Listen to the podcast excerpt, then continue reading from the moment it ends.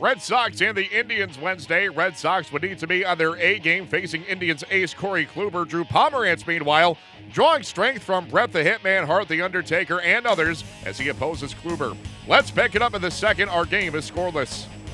He doesn't go the pitch. Fastball, and he called him out. Second strikeout, one out. Swing and a miss. Hard sinking, uh, breaking pitch down and in. Three strikeouts in the top of the inning for Kluber. Three for Pomeranz in the bottom of the inning. With Pomeranz and Kluber battling. Kluber's pitch is swung on. There's a high fly to right field. It's deep. Back goes Bruce to the wall, looking up, and it's gone. Moreland breaks the scoreless tie with a home run into the second row of the right field seats, and the Red Sox lead it one to nothing. Here's Holt, 1-1. Looping liner down the left field line. Fair ball hitting on the grass, rolling into the corner. Bogaerts scores. Holt on his way to second. And Brock gives the Red Sox a 4 1 lead with an RBI double. So here's Bryan Shaw to face Nunez. Oh. Another drive socked into left field, backing up toward the wall, and that ball's gone.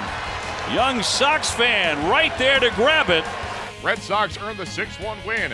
Drew Pomeranz is now unbeaten in his last 13 starts.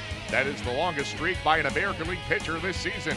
In other news, the Red Sox have acquired veteran outfielder Rajai Davis from the A's in exchange for a minor league outfielder. Chris Sale faces Trevor Bauer on Thursday. Eduardo Nunez continues to tear it up since his trade from the Giants to the Red Sox. He went deep for the second straight night, a two run shot in the ninth that gave the Red Sox a 6 1 lead as they would defeat the Indians by that same 6 1 score. Nunez spoke to the media following the game. You know, we know that's a big series right now. They're really good. They have one of the best pitchers in the game. And I think they just, are just looking for something good to hit, and they've been missing. You got hit by the pitch earlier in the at bat. Is that the best payback going deep after? You know, I don't think that was, that wasn't Pepper. You know, Kluber, he's really professional. He won the best pitch in the game, and I think he just missed it.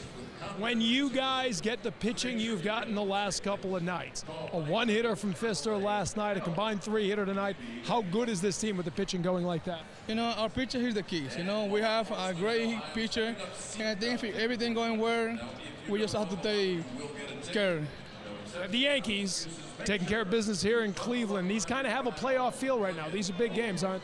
Yeah, yeah, no, that's a big series. You know, four game here, four games to the Yankee, go back to New York.